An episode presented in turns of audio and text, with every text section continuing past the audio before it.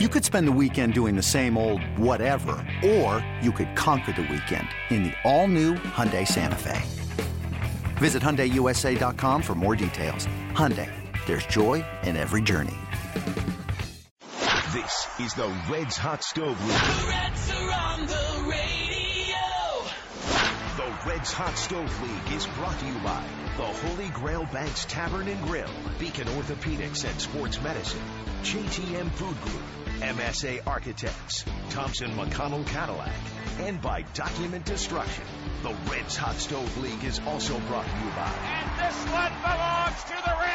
CBTS, a Cincinnati Bell Company, technology solutions for business. Your tri-state Chevy dealers. Check out Chevy's award-winning lineup only at your tri-state Chevy dealers. The Healthcare Management Group, greater care for greater Cincinnati. And by Woody Sander Ford, I-75 at Mitchell Avenue, right in the middle of everywhere. Now, the Reds Hot Stove League on News Radio 700 WLW, the home of the Reds. Hi again, everybody. We're back at the Holy Grail Banks here across from Great American Ballpark. We are bearing down now as far as live shows here from the Grail uh, this week and then next week and then after that. Yeah, hate to say it, boy, but it'll be in Arizona. We really don't look forward to 80 and 85 degree weather every day. We really don't, but you know what? Somebody's paid to do it, so I guess we have to, right, Jim Day? Indeed, and uh, I'm actually going there Monday. I know you are. So I will be uh, on the phone next Wednesday while you are still holding down the fort. Here. Yeah, I'll be soloing next Wednesday night. Jim will be in Arizona. We'll chat with him about what's going on as far as uh, the early stages of spring training 2018. Pitchers and catchers report when on the 13th. 13th on uh, Tuesday, they'll have their physicals, etc., and then uh, we'll hit the field on Wednesday. Most of the guys are out there now. Nowadays, a lot Yeah. of guys go early, even position players. And you will uh, be out, uh, let's see, a week from today. You'll probably be out there roughly at uh, 6 a.m., which will be 8 o'clock our time here. So we'll have a complete full day of day one with pitchers and catchers, and you will be overflowing with information. Well, Brian Price likes to meet with the media very early in the morning. I think he does it to punish us, He doesn't like to meet with you at all. uh, to punish me. Um, so we'll see. It's a big old hang with him. Yeah, we'll have some uh, information uh, for sure. As uh, Marty, I, w- I wanted to talk about your attire. You're looking Now we're working. stunning in pink tonight. Yeah, I, I, I, you know, God bless you for noticing that because uh, some of us are observant, some of us are not. The reason I wore this pink pullover tonight is in honor of a young man in Ashland, Kentucky. His name is Lucas. He wore a pink shirt to school and was roundly ridiculed by everybody in the school. And the way I look at that, Lucas, uh, hopefully you're listening tonight. And I would say to you what I say to a lot of people at 75 years old only a man who is comfortable in his own masculinity can wear any color he wants to. And Lucas, you've got people that agree with you. God bless you. Don't take that heat from those idiots that make fun of you. You go ahead and wear what the heck you want to wear, pal. And if we weren't on the air, I'd tell you what you could tell them. Big story today, as far as Reds country is concerned, uh, was the announcement uh, by the Veterans Committee of the Reds Hall of Fame that, along with Adam Dunn, uh, in the Reds Hall of Fame induction weekend, which will be July 21st and 22nd, will be former Reds left-hander Freddie Norman and former Reds manager Dave Bristol. And I can tell you that uh, from a personal perspective, they are two of my favorite people uh, in all the years I've been around here. I've often said Freddie Norman was as great a competitor as any player I have ever seen, including Pete Rose or anybody else you want to throw out there. And Dave Bristol finally getting the recognition that he deserves because, and nobody loves Sparky Anderson more than I did, but nobody ever was willing to give Dave Bristol any credit at all for helping uh, to, to help create the Big Red Machine teams that, of course, came along in the early to mid 70s. Uh, as a minor league manager, he helped develop people like Pete and Tony Perez. Uh, and, and helped to make the transition from minor league ball to the big leagues a bit easier for a guy by the name of Johnny Bench. And so finally getting the recognition that he uh, justifiably deserves. I talked to Dave Bristol on the phone this morning. uh, and we talked at length. And I can tell you, and you'll hear it when we chat with him, uh, probably in about five or six minutes, how absolutely thrilled he is to be a part of the Reds Hall of Fame. The manager of the Reds minor league affiliates from 1957 to 65. In addition to the names you mentioned, uh, Tommy Helms, Lee May helped bring along. Yep. And of course, Johnny Bench when he made his major league debut in 1967, and then uh, 68 really came on the scene as the rookie of the year. Um, terrific guy, and everyone loves Dave Bristol when you, you talk about him. And you know, when you talk about the Big Red Machine, everyone talks about the trade to get Billingham Right. and Joe Morgan over here, et cetera. Uh, lost in the shuffle is the trade they made in 1973 in midseason to get Fred Norman. Uh, he helped erase a deficit in the division that year, in which the team went on to win the division. And then, of course, 75 76 back to back world championships. And here's a guy that had double digit victory totals in each of his seven seasons in a Reds uniform, and that is saying a lot. Well, including the year that he came over from San Diego. He was one and seven at the time that the trade took place in June of '73. And from that point, he took off the San Diego uniform, put on the Reds uniform, and went 12 and six the rest of the mm-hmm. year to finish 13 and 12. Uh, he was an outstanding pitcher. He was a guy who utilized the pitch. It's something of a dying breed now, and he was a screwball, predominantly a screwball pitcher uh, through the other pitches, but that was his big pitch. Um, and and it, I just think it's great that the Veterans Committee uh, answered the bell in the manner in which they did in naming Freddie Norman and Dave Bristol. And we'll be chatting with Dave around 6:15, 6:16 coming out of that break, right, Mike Mills? And then at the bottom of the hour, we'll be visiting uh, from his home in San Diego, California, with Freddie Norman. Um, I would ask a question of those of you here, and if we get a chance, we'll go to that. If you want to throw out some names, what former Reds players do you think down the road have a chance or should be in the Cincinnati Reds Hall of Fame? Think about that. Jim and I talked about it. We got some names that, that uh, we certainly are think are worthy of, of, of, uh, of scrutinizing and and uh, if we have time and you're willing to throw out a name or two, we'd be interested in chatting with uh, with you and about them uh, as time permits later on in the program. Um,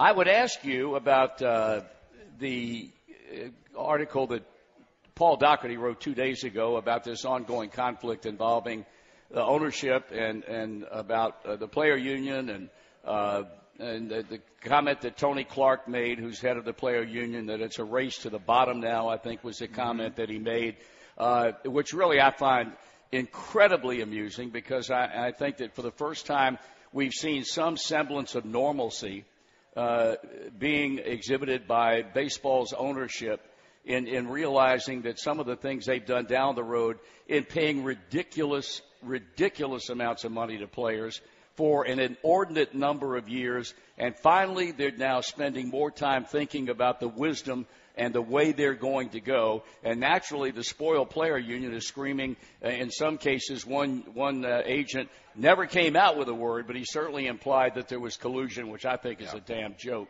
Um, and I thought the article that Paul Daugherty wrote, uh, very rarely does he write a bad article. In fact, I can't tell you one. Uh, he wrote a tremendous article about this whole thing and, and how it's a it's a it's a, a kettle of fish being stirred up by the union, obviously much more so without without any basis of fact than the ownership's opinion. There's a lot of articles out there that they're saying this is the beginning of it getting ugly before the next collective bargaining agreement has to be negotiated, and uh, which is unfortunate. And you know, I don't I don't have a side in in, in the fight. Oh, I Uh, do. I've got a definite side to fight. Well, I, I just I just hope the the game of baseball is healthy. So that's my my dog in the fight. Um, but I will say that I wish they wouldn't interview these agents because some of the comments that they make are really turning off the fan base, uh, the average Joe out there.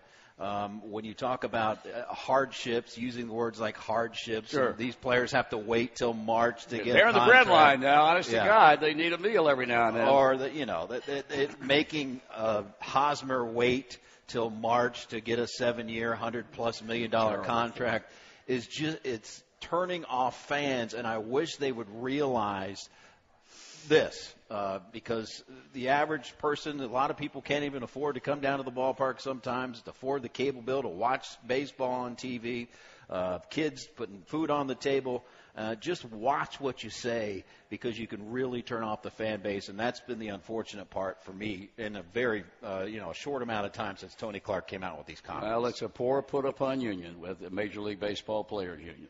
Uh, we promise you Dave Bristol, and we will be back and chat with the uh, Reds manager from 1966 to 69 after the break. You're listening to the Reds Hall of Fame live from the Reds Hot Stove League live from the Holy Grail Banks presented by Budweiser. Reds Hall of Fame and Museum is offering $5 admission in February for all fans, including students and seniors. Plus, the Hall is offering $5 off the regular price of all Major League Clubhouse tours during the month of February. For additional details, visit redsmuseum.org. This is the Reds Hot Stove League presented by Budweiser. We are live from the Holy Grail Banks alongside the Hall of Famer Marty Brennaman. I'm Jim Day, and uh, one of your favorite guys on the line. Uh, if I ever write a book, which I won't, he'd be in my top 10 all-time favorite people uh, in this organization, but transcending all organizations that I've been around with. And that is the pride of Andrews, North Carolina. Uh, he's on the other end of the phone. He was a Reds manager in the 66 season through 69. And as we mentioned earlier, a major contributor to the creation of a ball club that came to be known as the Big Red Machine. Dave Bristol will go into the Reds Hall of Fame in July. Dave, congratulations and thanks for being with us. Thank you, Marty. I couldn't be happier. Well, I, as, as we talked about earlier before we got on the line, I think it's it's uh, justifiable uh, that you you have a place in the Reds Hall of Fame because all too often when people talk about this great team in the 70s, rarely is your name mentioned. You had so many of these guys when you managed at AAA San Diego, and then you came to the coaching staff in 66 to work under Don Heffner, who was let go. You were named manager later on in the year. And on top of the Perez's and and the Roses and the Helmses and the people like that. You made the transition from uh, minor league to big league for a teenager by the name of Johnny Bench. Well, the Reds always had a good farm system during my career there, and we had good players. And uh, it's fortunate that some of them, you know, became Hall of Famers. And Bench is one of them. Uh, Perez is one of them. Uh, you know, you know all of them, and uh, it's just a pleasure to be able to talk about Cincinnati baseball. Jim Day is with me here. Dave, uh, question? Yeah, Dave, when uh, you know we we got to know the Roses, the Perez's, the benches at the major league level, and not many of us around them in the minor league level, which you were. Were these guys the same in the minor leagues? Could you see greatness in them uh, when you were with them in the minor leagues? No, I'm not that smart. I just worked them out, and we played hard and uh, tried to teach them as much as they could and to be good citizens, and uh, it all worked out.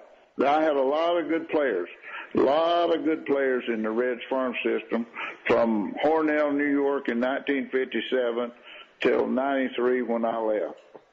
It was a pleasure being in the Reds organization because you always knew you were going to have good players. Dave, you were have been described by many people as a fiery, fiery no nonsense kind of manager, uh, a baseball man from beginning until end. Is that an accurate uh, appraisal of the kind of manager that you were in the minor leagues and on into the big leagues? Well, when I was named, Eddie Robinson named me manager of the Atlanta Braves. Furman Bisher asked a question and said, uh, Eddie Robinson said he wanted a fiery manager. Do you think you fit that bill? I said, I certainly do. I've been fired five times. uh, you know, uh, you leave the Reds and then you go to Seattle. You manage there for a while. You uh, you manage, as you mentioned, the Atlanta Braves, and I guess you could write a book uh, by itself as working in the early days under Ted Turner, who thought he wrote the book on baseball, and and that organization didn't take off until Turner finally removed himself from uh, any connection with the baseball operation, and then you finish your managerial career with the San Francisco Giants. That's true, and uh, I tried to. Uh, I think it was a culture shock going from Cincinnati in '69 to Seattle, which became uh, Milwaukee in spring training. Uh, to see the difference between the uh, expansion club and uh, the makings of the Big Red Machine. Uh, it was it was it was uh, it was different, and I didn't handle it too well. But I stayed three years, and I gave him, as I've told you before, some of the best years of my life. Well, Dave, uh, we talked about this a little earlier. When you look back at the Big Red Machine, obviously Sparky Anderson um, gets a majority of the credit. Bob Howsam. Uh, have you felt left out a little bit over the years for your contributions to that team? I never felt that way. Bob Howsam gave me a two-year contract for 68, 69. And uh, he did a heck of a job for the Reds. And I tell you, Sparky deserves all the credit he got or is getting because he didn't mess them up. I told him in New York at the World Series in '69, "You're taking over a good club, and they know how to win." And he later told me, he said that was the truest statement you will ever make and I'm happy for him because uh, put him in the Hall of Fame, and he deserves it. You know, you had no way of knowing when you uh, left the club after the '69 year that uh, the trade would be consummated a few years later with the Houston Astros that brought Joe Morgan and Cesar Geronimo and uh, and Jack Billingham uh, into that camp. But the players that you had managed, and we mentioned the core of that group, did you feel like that that club down the road – could, uh, I don't want to say achieve what they achieved because most people now would consider that one of the top two or three teams of all time. But did you feel like they had a chance to be a, a, a, a, a dynamic impact player in the league uh, after you left as manager? Yes, and uh, if I'd have been home, uh, I would have gotten that Houston job because Spec Richardson called and I wasn't home. I was in Texas looking at some horses. Uh, and I would have had a lot of those. I would have had Helms and Jimmy Stewart and Wayne Granger, all those guys, and Lee May yeah. that got traded for Joe Morgan. But the best thing of that about that deal is in 1983, Joe Morgan, Pete Rose, and Tony Perez were playing at Philadelphia, and Joe Morgan got hot in September, and they helped us win the National League pennant yep. for Philadelphia. I'll never forget that. What a player. Now, before we let you go, as long as I've known you, and you and I've known each other now for 44 plus years, tell the folks because the only nickname I've ever known you uh, to come but to answer to, and and there are more people that refer to you as Double O than they call you by your given name, Dave Bristol. How did you come about the nickname Double O? Well, there's two versions of that. In the in the Coast League, uh, we used to in the afternoon go to a lot of movies and I was a big James Bond fan and Helm started that and then it carried over because I checked his room so much and he would answer and say, Yeah, double O I'm here and it just you know, it, it stayed all these years. Players call me today and they don't say Bristol or Dave. They say double O, what's he doing or you know, whatever. Yeah. And you too. we're out of time. Uh, we certainly appreciate your being with us. And again, nobody was more thrilled about the announcement by the Reds Hall of Fame today that you were going in than I was. You're a, you're a special guy. You're a credit to the game, and uh, it's going to be a big weekend for you and Freddie Norman and Adam Dunn come July. Thank you, Marty. Thank you. All right, you. pal. Stay in good health. All right. Dave Bristol, aka Double O, and when we come back from the break, we will be chatting with the other newcomer to the Reds Hall of Fame. At least come July, he will be Freddie Norman. You're listening to the Reds Hot Stove League. We'll be back live from the Holy Grail Banks, presented by Budweiser. It's the Reds Hot Stove League, live from the Holy Grail Banks. We're presented by Budweiser. Thank you, everyone, for joining us here tonight. We talk to the newest Reds Hall of Fame inductee, soon to be inducted this season. That would be Dave Bristol. With Marty Brennaman, I'm Jim Day. And one of your other favorite guys. Yeah. Going into the hall, that would be starting pitcher Fred Norman. Without any question, I've often, I've said a million times, one of the truly great competitors, maybe the best competitor I've ever seen. Uh, when he went to the mound, he went to the mound with the expectation of pitching a complete game, and anything short of that he was not a happy camper, as was the case with Dave Bristol. They have duly honored with the announcement today of left-hander Freddie Norman uh, as uh, one of the new members to be inducted into the Reds Hall of Fame come July. Freddie's on the line from his home in Southern California. Fred, uh, thanks for being with us and congratulations, my friend. Marty. How are you, buddy? Hello. We've been around the block a few times, haven't we? Yeah, I have, and I I tried it twice, and uh, but it's so great to uh, be in the Reds Hall of Fame. Uh, everything is all good, whether you get in with the vote or whether you get in with the Veterans No uh. Committee.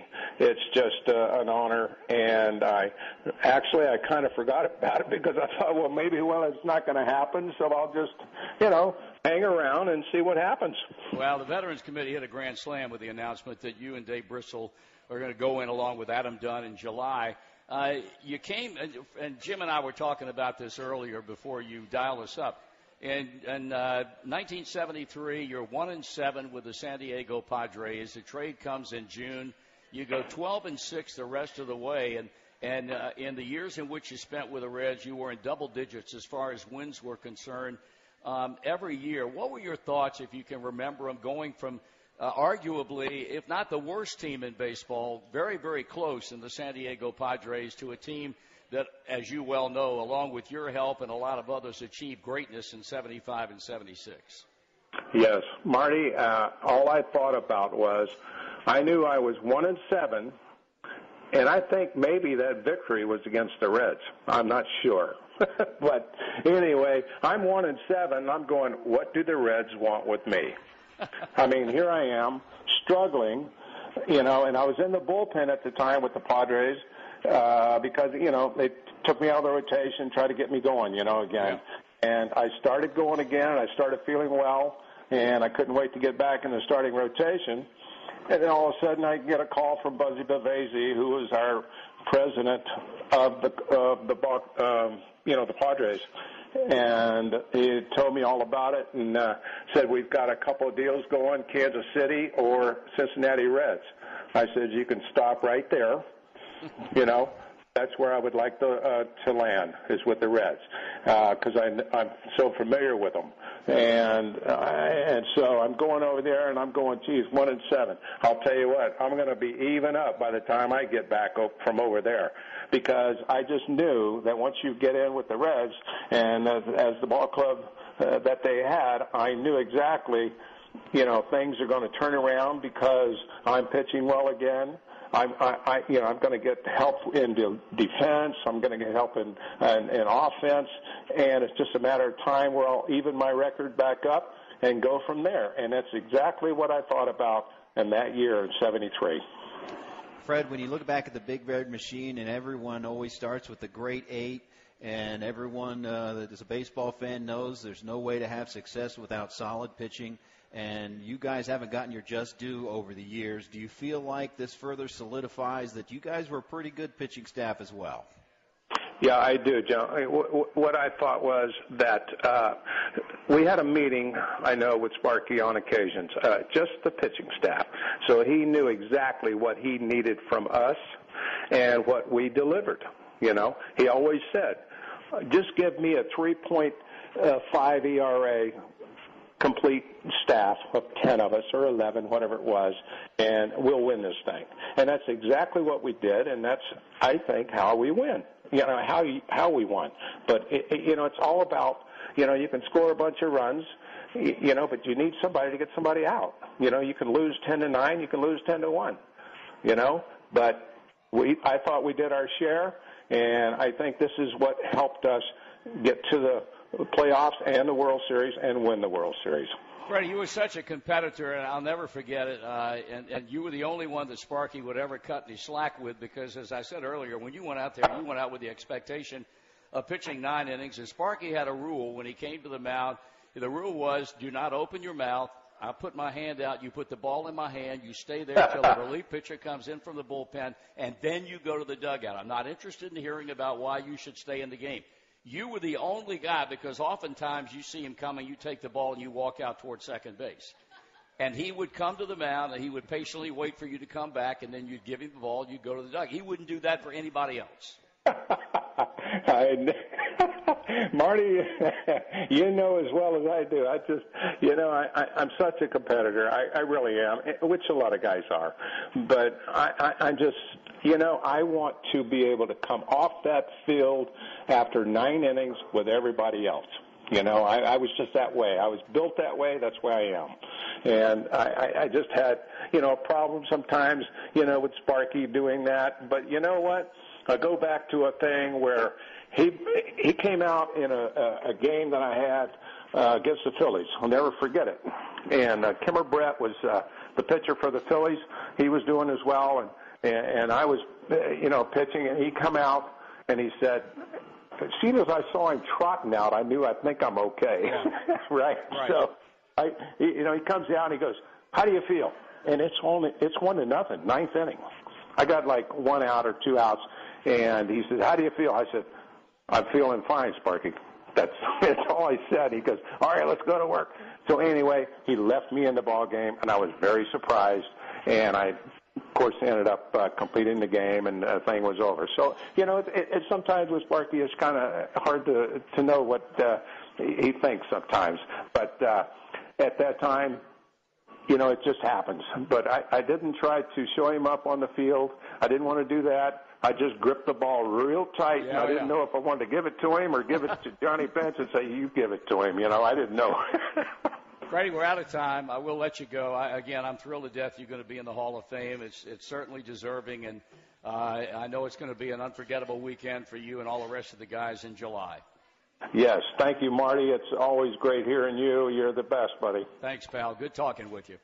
Thank Freddie you. Norman, he was something now, I'll tell you. We're going to continue, and we'll throw it out to you folks. If you have some ideas about who you'd like to see as former players, let us know. We'll chat about it. We'll be back. Uh, the Reds Hot Stove League Live from the Holy Grail Banks, presented by Budweiser. Stick with us. With the Reds Flex ticket pack, you get 20 credits that can be used for any game and any quantity while saving up to 30%. It's a perfect for giving to clients, rewarding employees for your family and friends, and when your schedule is constantly changing. With a Reds Flex ticket pack, the choice is yours. Visit reds.com slash flexpack. We thank uh, Freddie Norman. We thank Dave Bristol. They, along with uh, Adam Dunn, will be going into the Reds Hall of Fame at the induction gala coming up the weekend of 21, 22, and 23. I'm going to ask you now, unless somebody has anybody want to offer up names that you think should be future Reds Hall of Famers. Okay, what do you think? I've, I would think Danny Graves would be uh, someone that you would think about. He's the all-time uh, saves leader, I No believe. question about it. no Um, question about it. There are guys that are going to be, you know, borderline that are going to, you know, garner some serious uh, thought. One would be we talked about Reggie Sanders. Yep. Um, we talked about Tom Hume, who I think they should just put in because he's the greatest human being on earth. Probably. I'd Uh, vote for that. Um, And of course, the, the guys that we know, Yeah. uh, uh, Brandon Phillips most assuredly will be a Reds Hall of Famer. Joey Votto will be a Reds Hall of Famer, and uh, I would imagine, and you'd like to think that maybe some of these young guys that have yet to uh, get two full footprints into the major league scene here in Cincinnati one day may be mentioned in the same breath as some of these other guys. Well, the Reds are hoping for that. Yeah. Um, they certainly got a good nucleus to work with. Uh, it'll be interesting uh, to see what Homer Bailey does the rest of his career. The overall numbers, you would think, okay, you know, borderline, particularly with the injuries, but he's got two no hitters. So how do you weigh that Right. in the future with the Reds Hall of Fame? So it'll be interesting. There's certainly some uh, players out there that uh, deserve consideration. I think it's great that they have a veterans committee, just like the National Baseball No Hall question. of Fame that uh, you know guys that were overlooked, uh, Freddie Norman and Dave Bristol, who are going in this season. Uh, tremendous job by the Reds Hall of Fame and Museum Veterans Committee. And you know, you made a great point, and I think Jack, uh, I think Jack Billingham addressed it in uh, some of the comments uh, that were made uh, uh, from other former Reds about the announcement today concerning Dave Bristol and Fred Norman. Billingham said Freddie had a screwball, a changeup, curveball, slider, could locate his fastball, learned how to pitch, not just throw, and had a great career. And here was the key: I'm happy for Fred now, and that all four starters are in the Reds Hall of Fame. I always felt that our four starters could compare with almost anybody. And that's a great point because, as you so aptly put it, uh, the great eight just overshadowed everybody else to the uh, to uh, the negative negativity that that that nobody ever came out and said, well, those four starters weren't all that good, but the, the feeling was Yeah. that that these guys were not as good as they should. They they were touted, and quite honestly, uh, they were the most underrated uh, rotation in that era when you consider what the Dodgers had and what some of the other ball clubs had. Yeah, Billingham, Gary Nolan, uh, Fred Norman, Don Gullett. Yep. Uh, you know, a terrific, uh, terrific starting staff. You got. I mean, you can't, you can't win anything without starting pitching in baseball. I don't care what era it is. Um, and they were overlooked, often overlooked, uh, much like, in my opinion, Dave Concepcion is overlooked on the p- position player side, overshadowed by, uh, you know, his teammates, and uh, many think he should be in the National Baseball Hall of Fame. And, uh, and I'm one of them. Hopefully, one day the Veterans Committee will put him in because he was the preeminent shortstop at that time. Shortstop was a different position. That's it correct. wasn't as offensive of a position. He was a dominant shortstop, known as the best shortstop in the game during most of his career in, with the Reds. Ozzie Smith got a lot of publicity uh, later in Davies' career because of the backflip, et cetera. And I'm not taking anything away from Ozzie Smith, but it just seems like Concepcion has been overshadowed. I could not agree with you more, and hopefully we'll all live long enough uh, to see Dave Concepcion take his rightful place at the Hall of Fame in, in Cooperstown, New York. Um, what's today? The uh, 7th of February? Yeah. We're on the air in 16 days. You know what? When you say, if you're ready now, the starting lineups, it's like a rite of passage in Reds country. February 23rd. And we Biggin. can't wait for it to happen. In Goodyear, Arizona, I'll be against the Cleveland Indians. Looking forward to it. Well, it's- you're counting them down now. We have uh, about seven minutes, six minutes left to go in this edition, the next to last uh, Reds Hot Stove League that will be aired here from the Holy Grail Banks, and we will be back to, uh, in an elongated sort of way, wrap this edition up when we return in just a moment. Registration is now open for the official baseball and softball camps of the Reds. This summer, 15 camps are scheduled and are open to boys and girls ages 6 to 14. A full list of camps and dates available at reds.com slash camps. He's Jim Day. I'm Marty Brennaman, and we've got less than three minutes before we wrap this bad boy up. Again, we want to thank, uh, hope you were with us earlier tonight because we had the opportunity of chatting with Dave Bristol and also with Fred Norman, a couple of guys who will be going into uh, the Reds Hall of Fame, the great Reds Hall of Fame induction weekend, July 21st and 22nd. Uh, it is a big, big event at the Duke Energy Convention Center, and uh, it won't be any different uh, with the addition of Adam Dunn and Fred Norman and Dave Bristol come this July.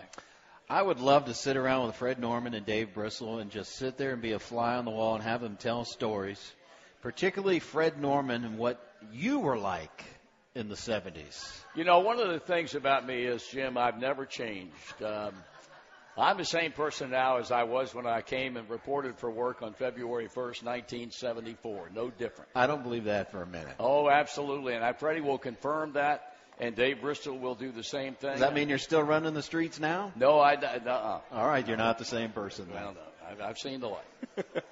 I've seen the light.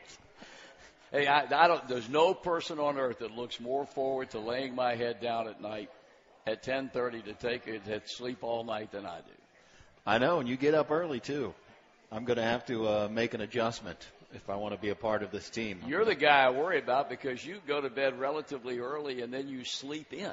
no, I don't The, the guy you have to worry about is your your regular partner. That would be Jeff Brandt. No, I've I've come to grips with the fact that on those rare occasions, well, not so rare, that we get up at at 6:30 in the morning and go out and play golf when we're on the road and Brantley has to get up. He pays a major price because getting up that early is not Jeff Brantley. But I don't want you to mislead the folks here at the Holy Grail and those folks who may be listening on the radio that you don't like to sleep in too because you do. I'm not a morning person, although I do not sleep in like Brantley. I mean, a one o'clock start for for Jeff. The 12:35 is killing. Uh, let's face it. That's that's like a 6 a.m. call for him. Yeah, well, Um, he prefers all night games. In fact, I think he would prefer like a 10 o'clock start at night.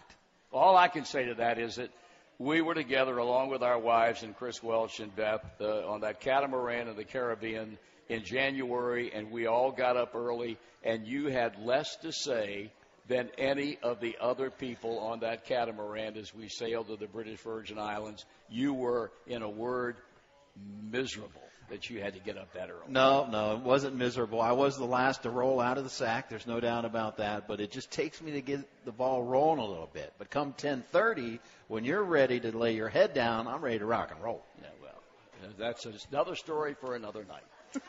we are just about out of time. We uh, we extend to you safe travels and uh, in your trip out to uh, Phoenix and then to Goodyear next week.